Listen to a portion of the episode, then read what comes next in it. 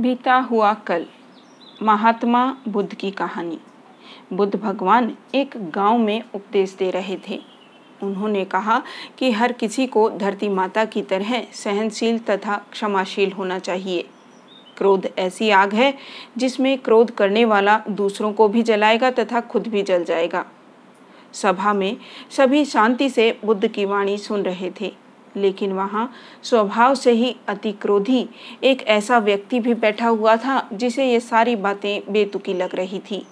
मैं कुछ देर यह सब सुनता रहा। फिर अचानक ही आग बगुला होकर बोलने लगा, तुम पाखंडी हो।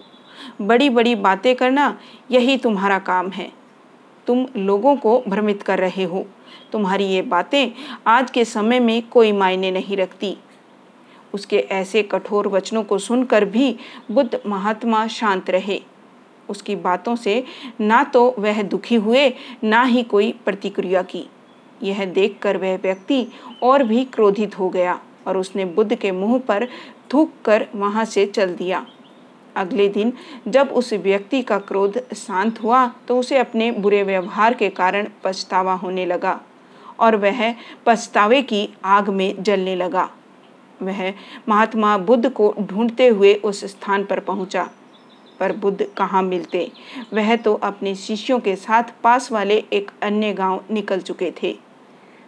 व्यक्ति ने बुद्ध के बारे में लोगों से पूछा और ढूंढते ढूंढते जहाँ बुद्ध प्रवचन दे रहे थे, वहाँ पहुँच गया। उन्हें देखते ही वह उनके चरणों में गिर पड़ा और बोला, मुझे क्षमा कर दीजिए प्रभु। बुद्ध ने पूछा, कौन हो भाई? तुम्हें क्या हुआ है? क्यों क्षमा याचना करते हो? उसने कहा, क्या आप भूल गए? मैं वही हूँ जिसने कल आपके साथ बहुत बुरा व्यवहार किया था। मैं शर्मिंदा हूँ।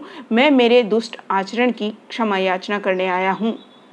भगवान बुद्ध ने प्रेम पूर्वक कहा, बीता हुआ कल तो मैं वहीं छोड़कर आ गया हूँ और तुम अभी भी वहाँ अटके हुए हो।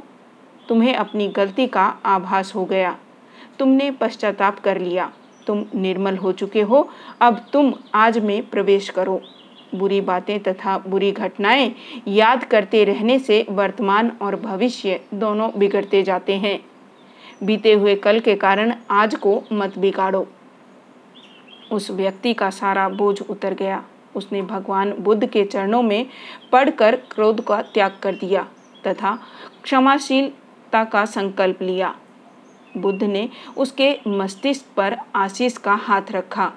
उस दिन से उसमें परिवर्तन आ गया और उसके जीवन में सत्य, प्रेम व करुणा की धारा बहने लगी। मित्रों, बहुत बार हम भूत में की गई किसी गलती के बारे में सोचकर बार बार दुखी होते और खुद को कोसते रहते हैं। हमें ऐसा कभी नहीं करना चाहिए। गलती का बोध हो जाने पर हमें उसे कभी ना दोहराने का संकल्प लेना चाहिए और एक नई ऊर्जा के साथ वर्तमान को सुदृढ़ बनाना चाहिए।